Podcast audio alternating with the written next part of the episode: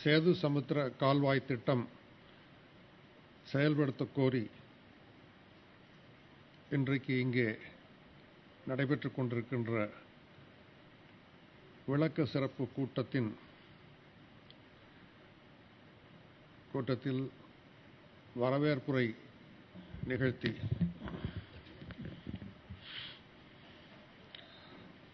அமர்ந்துள்ள திரு ப முத்தேன் அவர்களே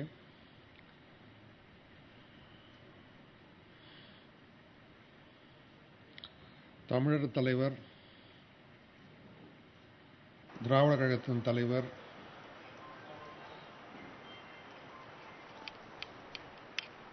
திராவிட சித்தாந்தங்களின் தீபத்தை ஐயாவுக்கு பிறகு அம்மாவுக்கு பிறகு பல ஆண்டுகளாக உயர்த்தி பிடித்து காப்பாற்றி வருகின்ற பெருமதிப்பிற்குரிய ஐயா ஆசிரியர் அவர்களே.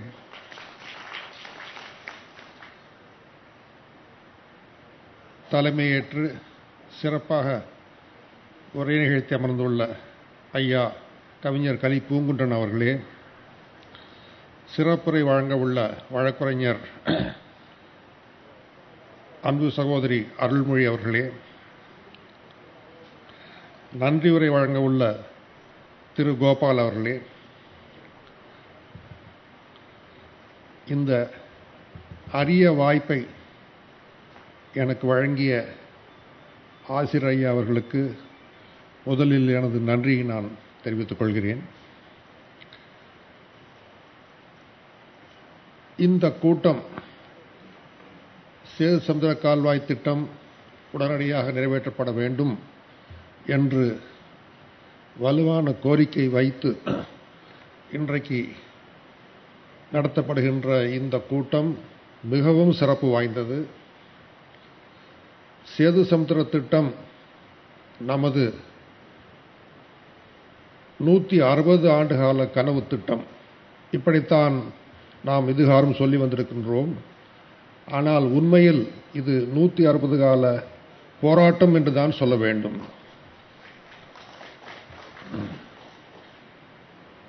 ஐயாவின் காலத்தில் தொடங்கி பின்னர் பேரறிஞர் அண்ணா அவருக்கு பின் முத்தமிழறிஞர் கலைஞர் ஆசிரியர் ஐயா அவர்கள் இன்றைய முதல்வர் தளபதி அவர்கள் என்று பேராசிரியர் அவர்கள் என்று பல தலைவர்களும் பல காலம் போராடி ரெண்டாயிரத்தி ஐந்தாம் ஆண்டிலே அதற்கு ஒரு விடிவு ஏற்பட்டது. ரெண்டாயிரத்தி ஐந்தாம் ஆண்டு ஜூலை திங்கள் இரண்டாம் நாள் மதுரை மாநகரிலே சேது சமுத்திர திட்டம் ஒரு மாபெரும் விழாவிலே துவக்கி வைக்கப்பட்டது.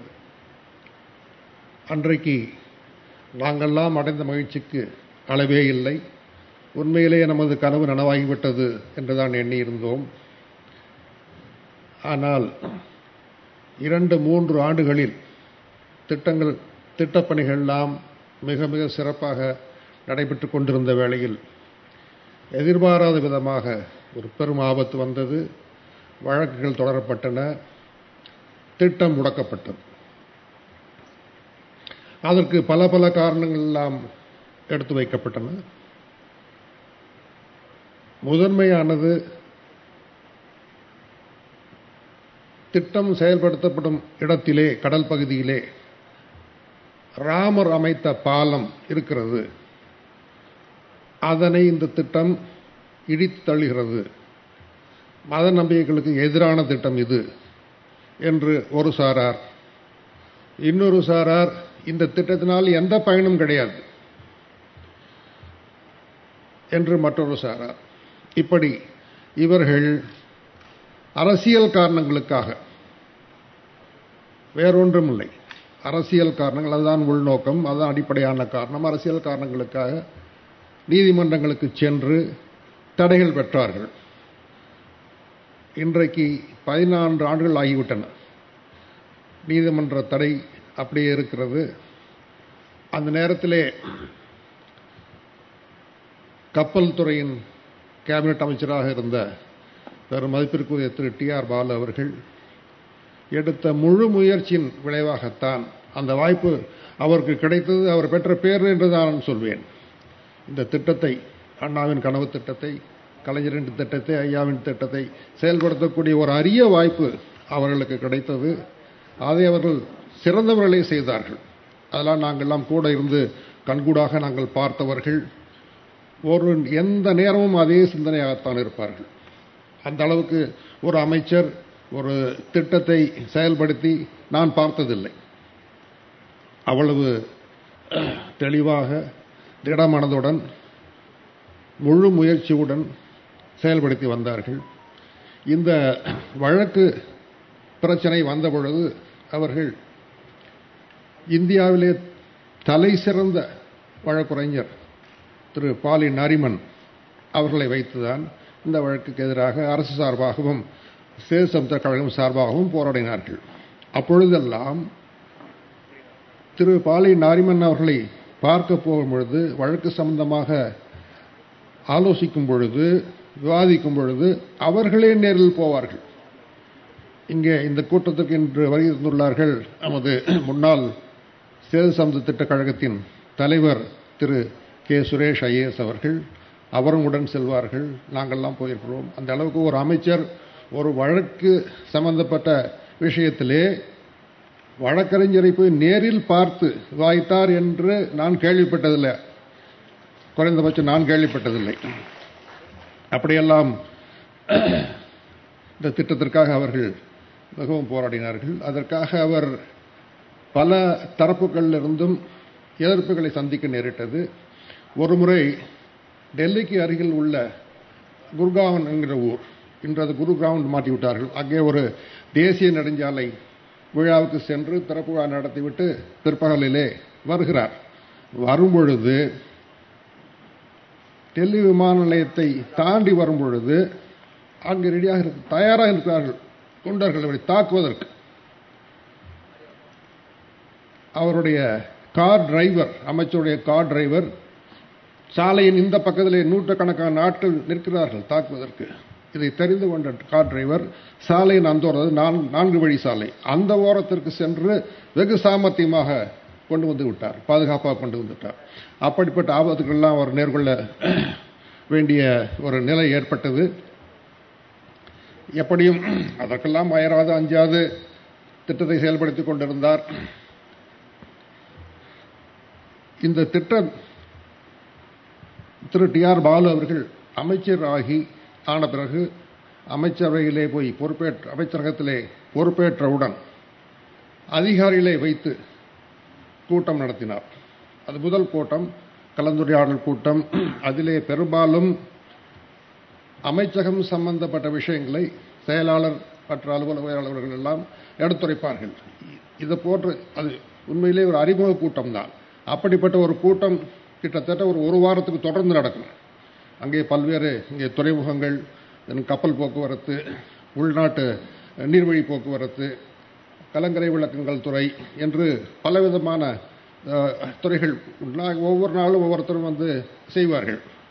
ஆனால் முதல் நாளிலே இந்த அவர் அமைச்சருக்கு வரவேற்பு கொடுத்து மாலை மரியாதைகள்லாம் முடிந்த பின் எல்லாரையும் போக சொல்லிவிட்டு செயலாளர் மற்றும் அலுவலர்களை அவரை வைத்து அவர் கேட்ட முதல் கேள்வி இதுதான். சேது சமுத்திர திட்டத்தை செயல்படுத்த வேண்டும். இதை பற்றி உங்களுடைய கருத்து என்ன? என்று சொல்லும் பொழுது பலரும் செய்யலாம் என்றார்கள். ஆனால் சற்றும் எதிர்பாராத ஒரு எதிர்ப்பு அவருக்கு வந்தது.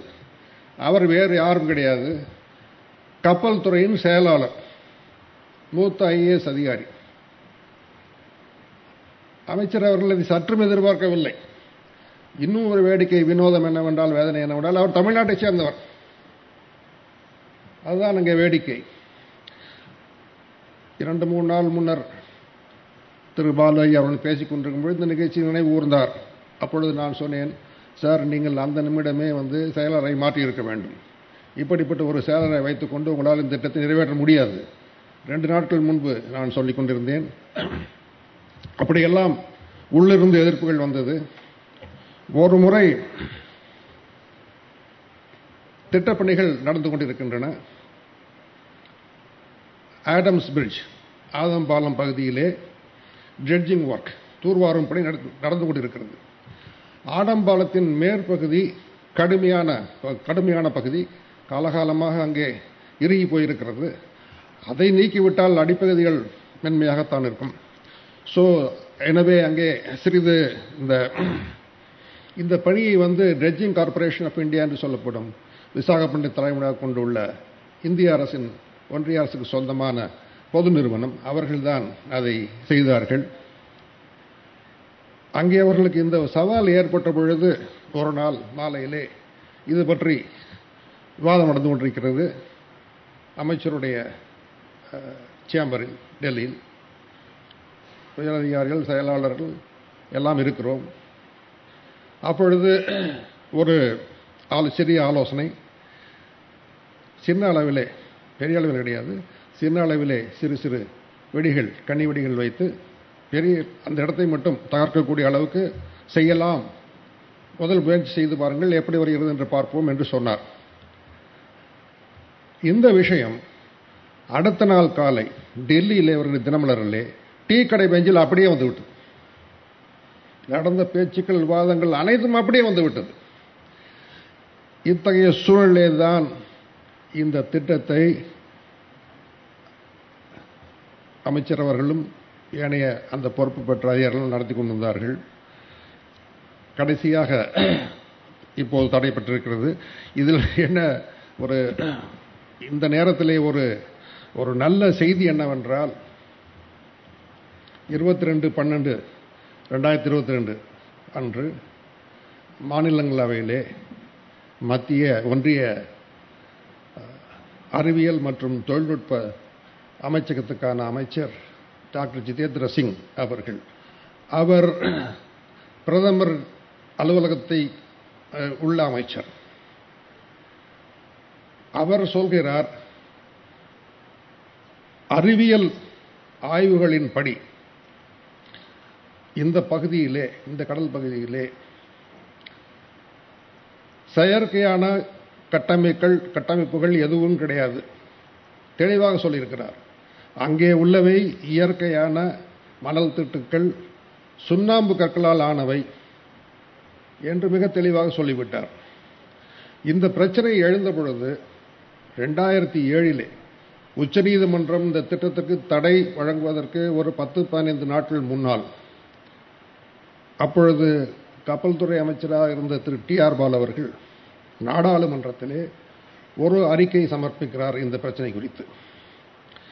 இப்பொழுது மத்திய ஒன்றிய கல்வித்துறைக்கு அமைச்சராக உள்ளவர் தர்மேந்திர பிரதான். அவர்தான் அந்த பிரச்சனையை எழுப்பியிருந்தார். ஸோ அவருக்கு பதில் கூறும் விதமாக அந்த அறிக்கையை அவர் தெரிவிக்கும் பொழுது இதே கருத்தை தான் சொன்னார். அங்கே அறிவியல் ஆய்வுகள் படி இந்த பகுதி ஐந்து லட்சம் முதல் எட்டு லட்சம் ஆண்டுகள் வரை பழமையானவை. அதை தவிர இயற்கையான இது இது இயற்கையான அமைப்பு தான் செயற்கையான கட்டுமானங்கள் எதுவும் கிடையாது என்று யார் யார் இந்த ஆய்வுகள் செய்தார்கள் என்றெல்லாம் விளக்கி சொன்னார். இன்றைக்கு அதே தான் பதினைந்து ஆண்டுகள் கழித்து ஒன்றிய அரசின் அமைச்சர் நாடாளுமன்றத்திலே சொல்கிறார் என்றால் நாம் எந்த அளவுக்கு இந்த திட்டத்தில் ஏமாற்றப்பட்டிருக்கிறோம் என்பது தெளிவாகிறது. அதுதான் நாம் இந்த நேரத்திலே இந்த ஒரு நல்ல முயற்சியை ஆசிரியர் அவர்கள் முன்னெடுத்திருக்கிறார்கள். மிகவும் பாராட்டத்தக்க ஒரு செயல். நாம் அனைவரும் ஆசிரியாவுடைய முயற்சிக்கு பக்கபலமாக இருக்க வேண்டும். ஒவ்வொரு தமிழரும் செய்ய வேண்டிய கடமை இது. இந்த திட்டம் நிச்சயமாக நிறைவேறும். அதிலே எந்த சந்தேகமும் கிடையாது ஐயமும் கிடையாது. அதுவும் ஒரு நல்வாய்ப்பு தான் என்று நான் கருதுகிறேன். ஐயா அவர்கள் சொன்னது போல் ரெண்டாயிரத்தி நானூற்றி அறுபது கோடி ரூபாய் செலவில் இந்த திட்டம் ரெண்டாயிரத்தி ஐந்திலே செயல்படுத்தப்பட்ட பொழுது கப்பல் பாதையின் ஆழம் பனிரெண்டு மீட்டர் தான். அதை வைத்து சொன்னார்கள் இந்த ஆழத்திற்கு பெரிய கப்பல்லாம் போக முடியாது அதனால் எந்த பயணம் கிடையாது என்று சொன்னார்கள். ஆனால் இந்திய துறைமுகங்களுக்கு வருகின்ற கப்பல்கள் அப்போது இருபத்தி ரெண்டாயிரம் கப்பல்கள் இந்திய துறைமுகங்களுக்கு வந்து சென்றன. இப்போது அளவு குறைந்து விட்டது. இருபதனாயிரத்து இருபதனாயிரம் இருபத்தொன்னாயிரம் என்று தான் இருக்கிறது. இவற்றில் ஏறத்தாழ எழுபது சதவீத கப்பல்கள் பனிரெண்டு மீட்டர் மிதவை ஆழத்துக்கு விட குறைவானவை தான். ஆக இந்திய துறைமுகங்களுக்கு வரும் கப்பல்களில் எழுபது சதவீத கப்பல்கள் சேதசமுத்திர கால்வாய் வழியாக செல்ல முடியும். அதுதான் உண்மை. ஆனால் அது பத்தாது. இன்றைக்கு காலம் மாறிவிட்டது. பெரிய பெரிய கப்பல்கள். இருபத்தி நான்காயிரம் சரக்கு பெட்டகங்களை ஏற்றிச் செல்லக்கூடிய கப்பல்கள். ஐந்து லட்சம் டன் கச்சா எண்ணெய் ஏற்றிச் செல்லக்கூடிய கப்பல்கள் எல்லாம் இன்றைக்கு வந்துவிட்டன. ஆக அந்த கால மாற்றத்தை கருத்தில் கொண்டு பழைய திட்ட பழைய திட்டம் இன்று உதவாது. அடுத்து செய்யப்படும் பொழுது பதினாறு மீட்டர் அல்லது பதினெட்டு மீட்டர் ஆழத்துக்கு இதை செய்யக்கூடிய அளவுக்கு திட்டத்தை மாற்றி அமைத்து செயல்படுத்த வேண்டும். அப்பொழுது சூயஸ் கேனால் பனாமா கேனால் கால்வாய் என்றெல்லாம் உலகம் முழுக்க எப்படி புகழ்பெற்றிருக்கிறதோ இந்த கால்வாய் கப்பல் கால்வாயிலை போல நமது சிறு சமுத்திர கால்வாயும் உலக புகழ் வரும் அதிலே எந்த ஐயமும் கிடையாது.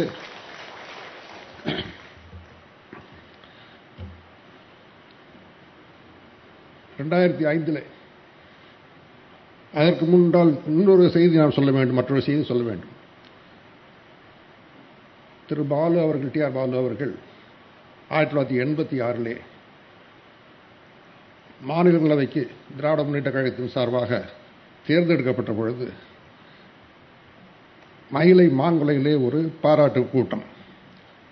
அந்த கூட்டத்திலே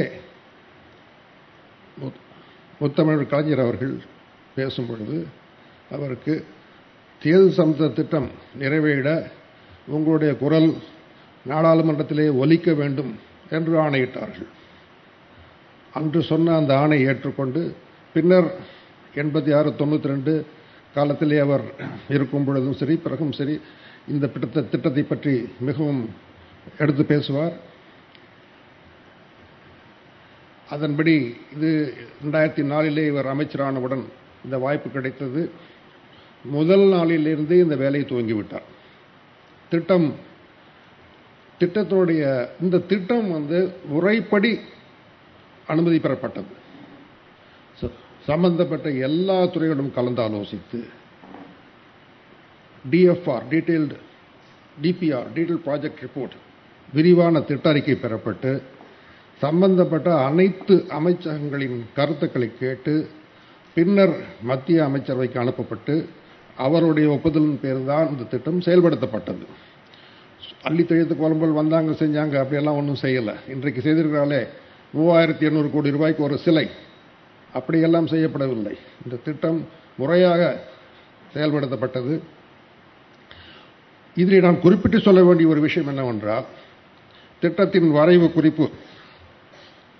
ஒன்றிய பாதுகாப்பு அமைச்சகத்துக்கு சென்ற பொழுது அவர்கள் இந்த திட்டத்திற்கு ஆதரவு தந்ததற்கான ஒரே காரணம் தேச பாதுகாப்புக்கு. இது மிகவும் முக்கியமான திட்டம். அதனால் நாங்கள் ஆதரிக்கிறோம் என்று சொல்லியிருக்கிறார்கள். அப்படிப்பட்ட ஒரு திட்டம்.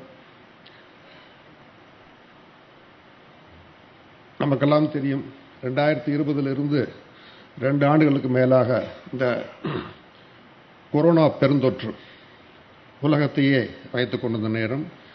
அனைவரும் அவரவர் இல்லங்களையும் முடங்கி போயிருந்த நேரம். அந்த சமயத்தில் இலங்கையிலே ஒரு பிரச்சனை ஏற்பட்டது.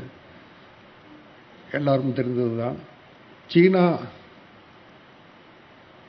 முதலீடுகளை அங்கு கொட்டி கொண்டிருந்தது. கிட்டத்தட்ட ஒரு ஐம்பத்தி ஆறாயிரம் கோடி ரூபாய் அளவுக்கு அங்கே முதலீடு செய்திருந்தது. என்ன திட்டங்கள்? துறைமுக திட்டங்கள் ரியாலிட்டி திட்டங்கள்.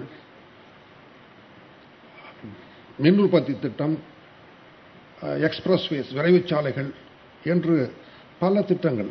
அதிலே ஒன்று ஹம்பன்தோட்டா துறைமுகம். அது மிகப்பெரிய கண்டெய்னர் துறைமுகமாக உருவாக்கப்பட்டது. அந்த துறைமுகம் அப்போதைய அதிபர் மஹிந்த ராஜபக்ஷ அவருடைய சொந்த ஊரில் உள்ளது.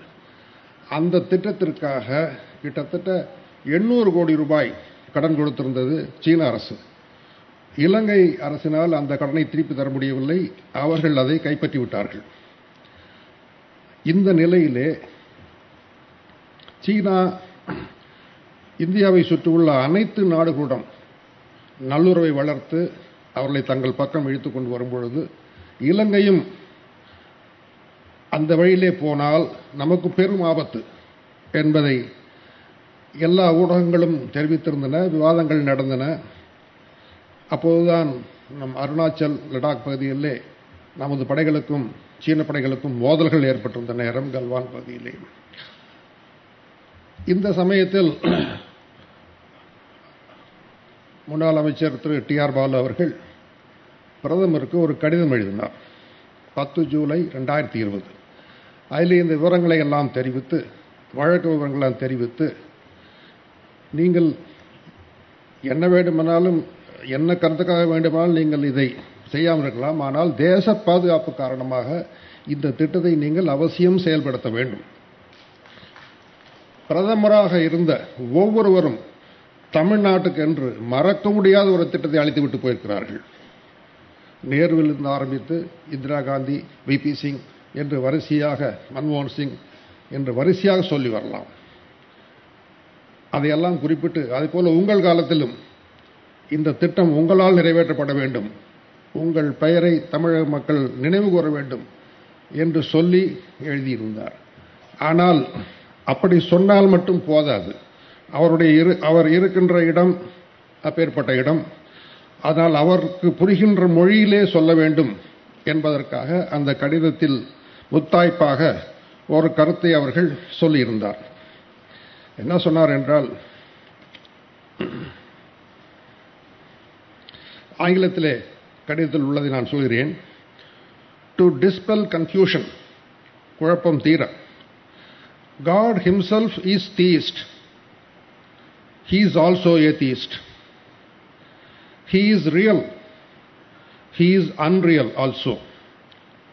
Sleep and awake, both states are his. He transcends all states. If this truth is learnt, all doubts and confusions are dispelled. தமிழிலே சொல்ல வேண்டுமென்றால் குழப்பம் தீர இறைவனே ஆத்திகர் அவரே நாத்திகர் அவரே நல்லவர் அவரே தீயவர் அவரே உண்மை அவரே உண்மையற்றவர் உறக்கம் விழிப்பு ஆகிய நிலைகளும் அவருடையதே மேலும் அவர் எல்லா நிலைகளையும் கடந்தவர் இந்த உண்மையை அறிந்து கொண்டால் எல்லா குழப்பங்களுக்கும் குழப்பங்களும் தீர்ந்துவிடும்.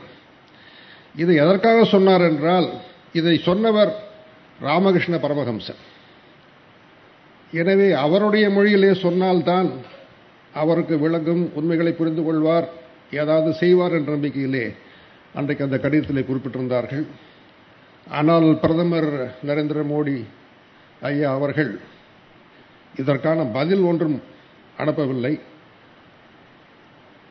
அண்மையிலே நாடாளுமன்றத்திலே அவருடைய அமைச்சர் தந்த பதில் விளக்கம் ராமரபாலத்தை பற்றிய விளக்கம் இதனுடைய பதிலாகத்தான் நான் கருதுகிறேன். ஆகையினால் இப்போ ஒரு நல்ல வாய்ப்பு நமக்கு கிடைத்திருக்கிறது. இது நிறைவேறுமானால் நமது காலத்தில் நிறைவேறுமானால் மிகுந்த மகிழ்ச்சியும் பெருமையும் நாம் அடைவோம். அந்த வகையிலே ஆசிர் ஐயா அவர்கள் இந்த முயற்சியை முன்னெடுத்திருக்கிறார்கள். அவர்களுக்கு மிகுந்த பாராட்டுகளும் நன்றியும் நாம் தெரிவி கடைபெற்றுக்கொள்வோம். அவருடைய முயற்சிகளுக்கு என்றும் துணை நிற்போம் என்று கூறி இந்த அரிய நல்வாய்ப்பை அளித்த ஐயா அவர்களுக்கு எனது நன்றியை தெரிவித்துக் கொள்கிறேன். நன்றி வணக்கம்.